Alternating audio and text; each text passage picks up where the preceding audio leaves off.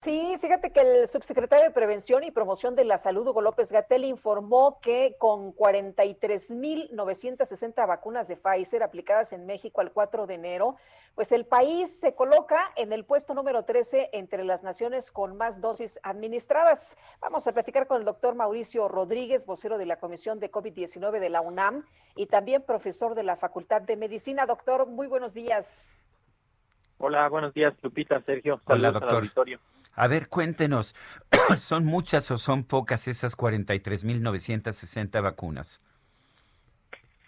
Pues eh, comparados con los 170 países que ni siquiera han recibido vacunas, estamos ante un absoluto logro, ¿no?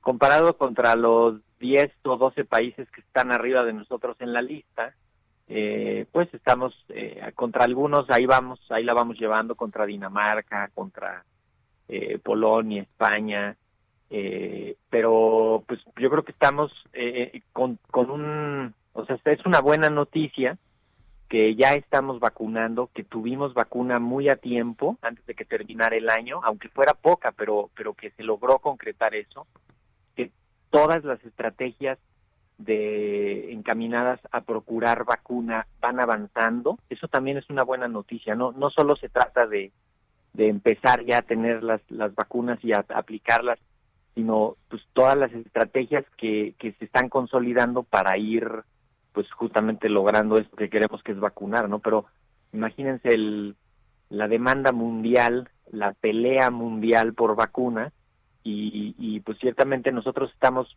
en los primeros 13 lugares, ¿no? Que eso sí es, pues eso es importante. Esperemos que, que siga avanzando la vacunación, que sigan llegando más dosis, que siga eh, ampliándose la estrategia para, para aplicarlas y pues no perder el paso, ¿no? Al contrario. La, la, la, idea es que vamos a recibir de aquí al 31 de enero 1.4 millones de vacunas. A ese ritmo, ¿Cuándo podríamos terminar de vacunar a la población? No, eh, esperemos que ese no sea el ritmo, porque 1.4 millones apenas nos va a servir para poquito más de la mitad del personal de salud. El personal de salud de México necesita 2 millones de dosis en términos, así en números redondos, son, son prácticamente un millón de personas de personal de salud en el país, entonces necesitamos 2 millones de dosis para tener sus esquemas completos.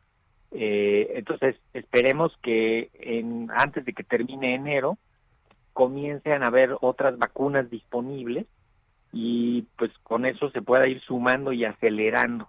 La vacuna de Cancino, la vacuna de AstraZeneca, eh, ojalá puedan traer la de Moderna, que parece que está, esa sí está atorada, ¿eh? solo para Estados Unidos, casi nadie la va. Sí. Bueno, la, Agencia de, Medicamentos de la Unión Europea recomendó ya la aprobación de la vacuna moderna eh, eh, hace apenas eh, unas, unas horas.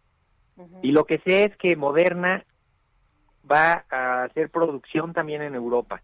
Está haciendo una transferencia tecnológica con una compañía en Suiza, me parece, y van a hacer producción ahí un poco como lo que va a pasar aquí en México con la de AstraZeneca, que, que va a haber transferencia tecnológica para que entre Argentina y México produzcan la vacuna de AstraZeneca aquí en América, en la región, y no dependamos solo de la vacuna europea que van a estar que van a estar produciendo. Doctor, aquí la preocupación es que, por ejemplo, estas vacunas, como lo dijo el presidente, estarían llegando por ahí del mes de marzo y con lo que tenemos hasta este momento, pues son muy poquitas eh, personas vacunadas. En Estados Unidos hemos estado viendo que van a eh, incluso a, vacunar las 24 horas del día, cuatro millones de personas vacunadas. Aquí tenemos pues muy pocas personas vacunadas hasta este momento. Sí, hay que, sin duda tenemos que reforzar la estrategia de, vacunación, ya la parte eh, operativa.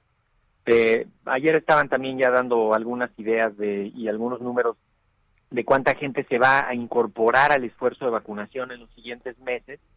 Hay que capacitar personal, hay que tener, no nada más es cosa de decirle a la gente, ven y ayuden esto, ¿no? Eh, eh, conforme vaya habiendo más vacunas se va a poder hacer esto Ciertamente empezar con la vacuna de Pfizer pues es, es la entrada más difícil, ¿no? Porque es la vacuna más complicada en términos logísticos.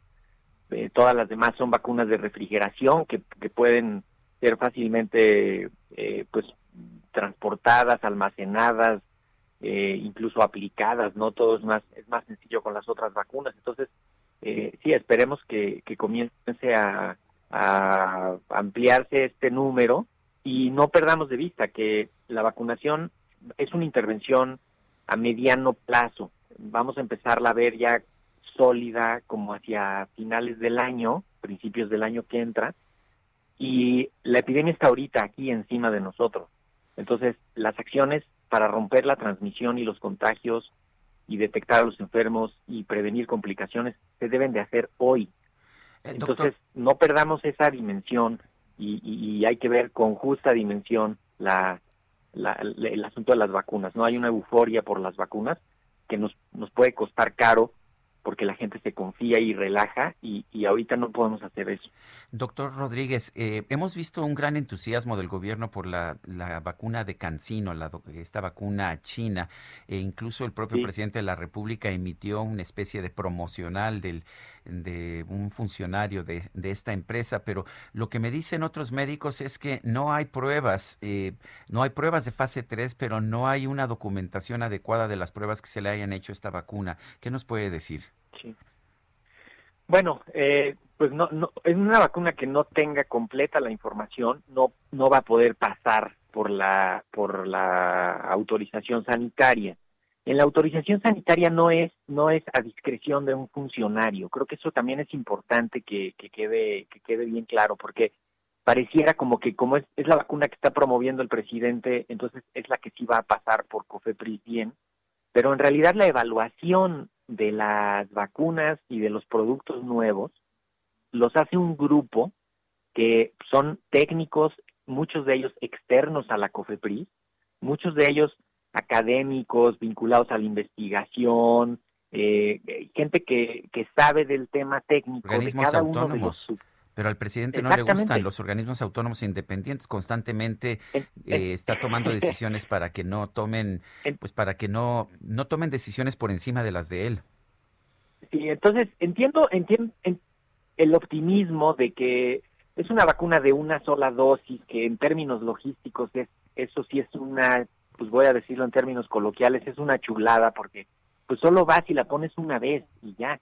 En cambio, todas las demás van a necesitar un esfuerzo doble porque vas a necesitar poner la primera dosis y al mes, a los 21 días, a los 28, como sea, la segunda dosis. Y eso pues te complica. Si te vas a ir a meter con unos equipos de vacunación a las montañas de Guerrero, de Chiapas, de Veracruz, de Puebla, ¿no? Pues es más sencillo que entren solo una vez y vacunen a que tengan que entrar dos veces, ¿no? Entonces, en términos logísticos, creo que hasta de precio y de disponibilidad también pues, es una vacuna que, que podría tener cierta, ciertas ventajas y ser atractiva, pero definitivamente tiene que mostrar toda su información a los grupos técnicos de la COFEPRIS que ya ellos determinarán si sí o si no. Y pues eh, digo, todo apunta a que sí, quizá no han no han publicado en revistas científicas todavía sus, sus resultados, pero pues, tienen que enseñárselos a las autoridades regulatorias. Doctor, los promotores sociales a cargo de aplicar las vacunas es lo que se nos ha dicho. ¿Cualquier persona puede aplicar una vacuna? Eh, cualquier persona puede participar en el equipo de la vacunación.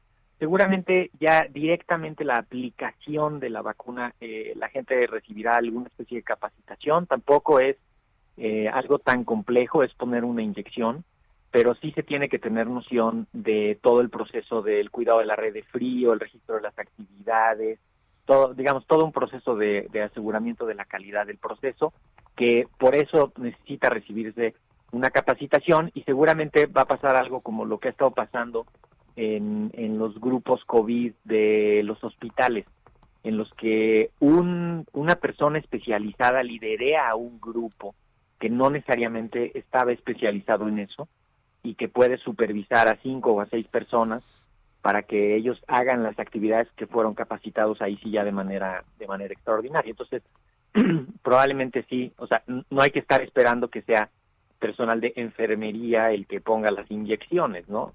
Tendrá que ser este, gente que reciba la capacitación y eso sí, supervisados y coordinados por gente que tenga ahí sí un poco más de preparación. Esto nos va a permitir amplificar la, capacidad de vacunación.